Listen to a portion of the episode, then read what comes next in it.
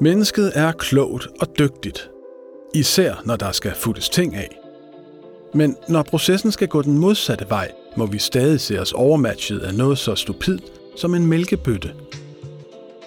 I Informations Naturvidenskabelige serie er vi nået til kapitel 30. Mikkel Wurala og Johanne Pontoppidan Tuxen står bag.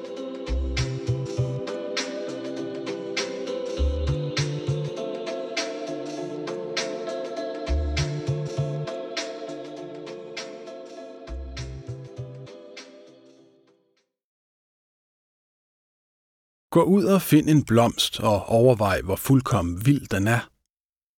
I al sin sarte skønhed mestrer denne lille skabning ting, som du kun kan drømme om at eftergøre, og som selv mennesker i laboratorier med den bedste viden og de mest avancerede apparater bøvler med at kopiere.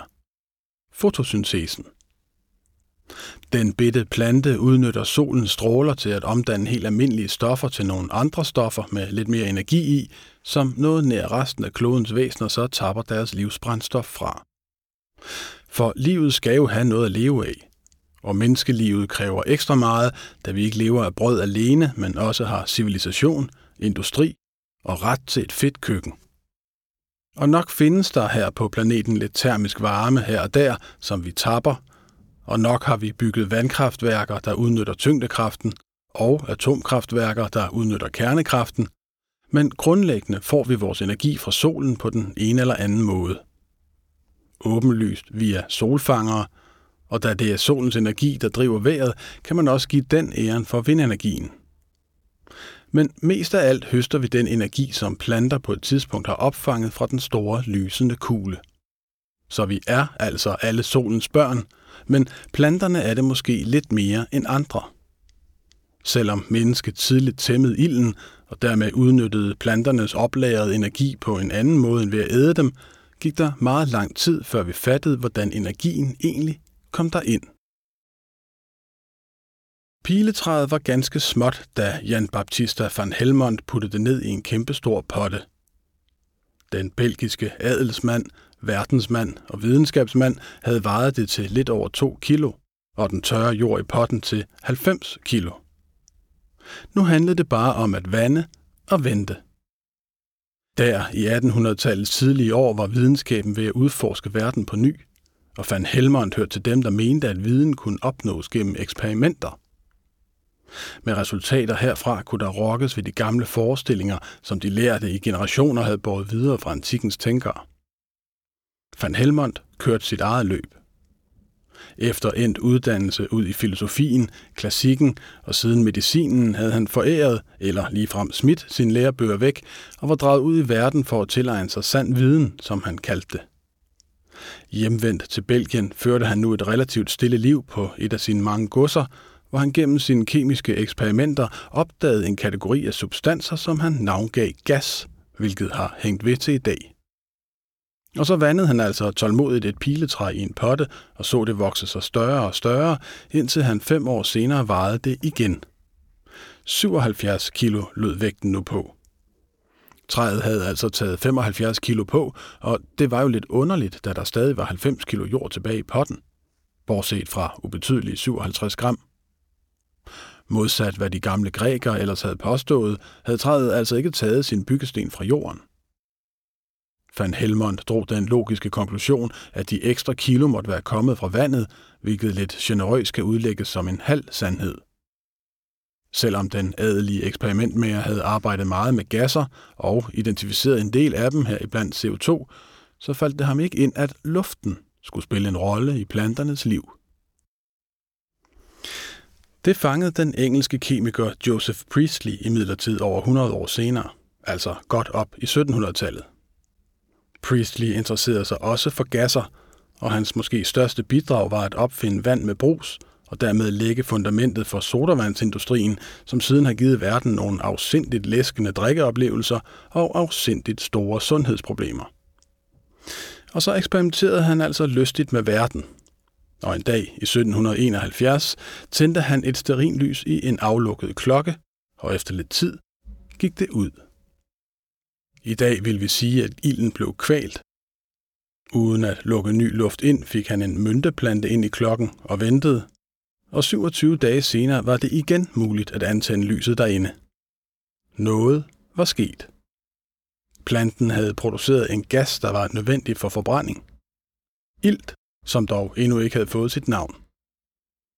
Priestley fortalte om sin opdagelse til en hollandsk født læge ved navn Jan Ingenhaus, som i 1779 byggede videre på de ting, der nu stod fast. At planter interagerede med vand og med luft. Og så var der en tredje komponent, opdagede Ingenhaus. Lyset. Når han kiggede efter, så han, at planterne kun afgav den gas, vi i dag kender som ilt, når den stod i lys. I mørke opførte planten sig mere som dyr og mennesker og afgav kuldioxid. Dermed havde Ingenhaus opdaget fotosyntesen. Der skulle lige et par andre forskere til at vise de sidste detaljer, og så stod det ellers klart, at planter snupper CO2 ud af luften og bygger det sammen med vand, og ud af det kommer mere plante, altså sukkerstoffer fuld af kulstof, og noget ilt, der bliver udsendt som affald. Alt dette var på en eller anden måde drevet af lys, men hvordan det lige hang sammen, stod endnu ikke klart. I sit inderste er universet lidt konservativt anlagt. Det er ikke meget for at være alt for hektisk.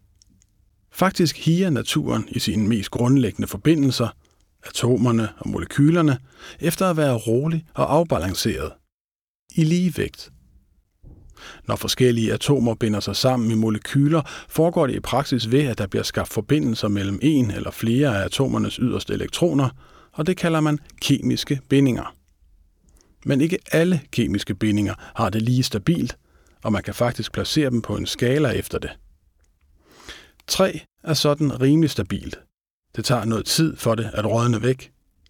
Men hvis vi sætter ild til, reagerer det med luftens ilt og skaber nye bindinger bliver til vand og CO2, og de kemiske bindinger i de to molekyler har det bedre sammen end i de molekyler, træet bestod af. De har en roligere forbindelse og lidt lavere energi, hvilket passer universet godt. Da al energien ikke skal bruges i de nye molekyler, opstår der et overskud af energi, og det er det, der kommer ud som varme, når vi futter ting af. En plante gør det modsatte. Den vender processen om og laver kuldioxid og vand til sukkerstoffer og ilt. Og ligesom der blev frisat noget energi ved at brænde træet af, så skal der altså tilføres noget energi for at bygge træet op igen. Den energi bliver høstet fra solens stråler og ligger så lagret i de kemiske bindinger i vores dejlige træer og i undergrundens kul, gas og olie, der basalt set bare er produkterne af fortidens fotosyntese og lidt afledt dyreliv.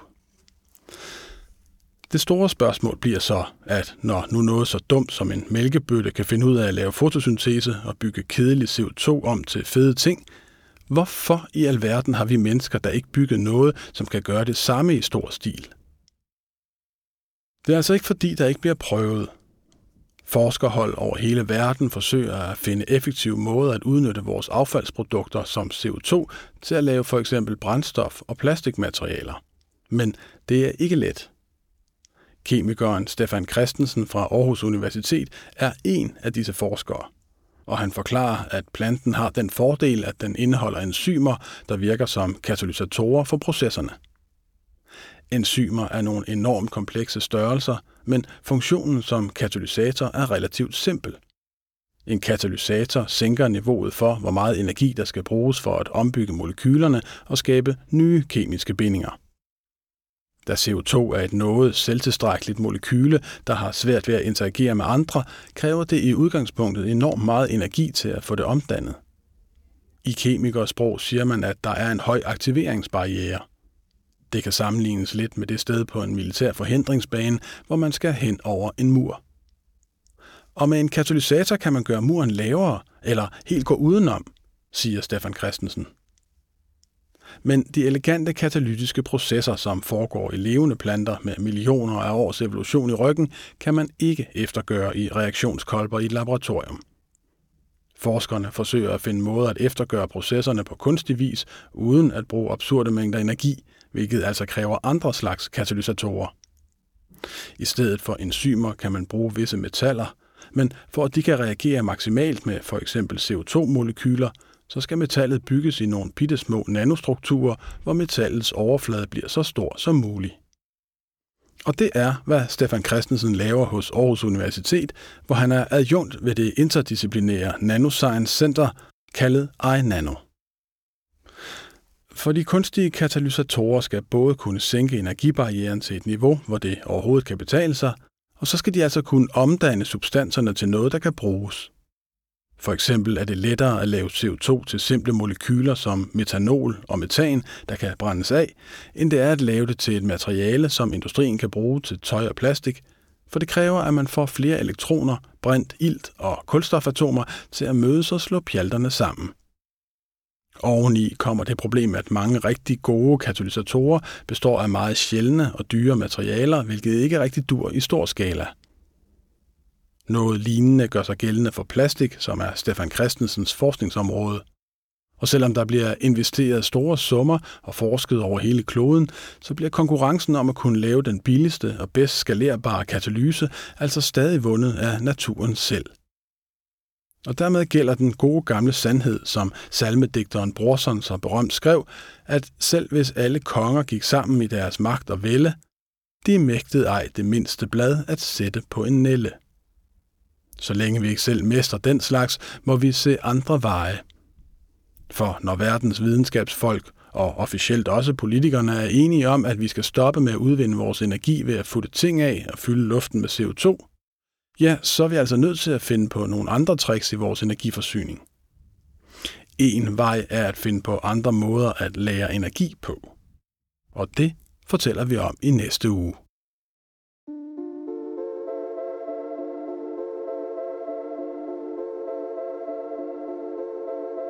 Det var kapitel 30 i vores naturvidenskabelige serie. Hvis du har lyst, må du meget gerne gå ind og tildele os nogle stjerner, og måske endda skrive en lille kommentar derinde, hvor du lytter til dine podcasts. Serien hedder Vi fortæller naturvidenskaben forfra, og den er støttet af Carlsbergfondet. Mit navn er Rasmus Bo Sørensen. Tak fordi du lyttede med.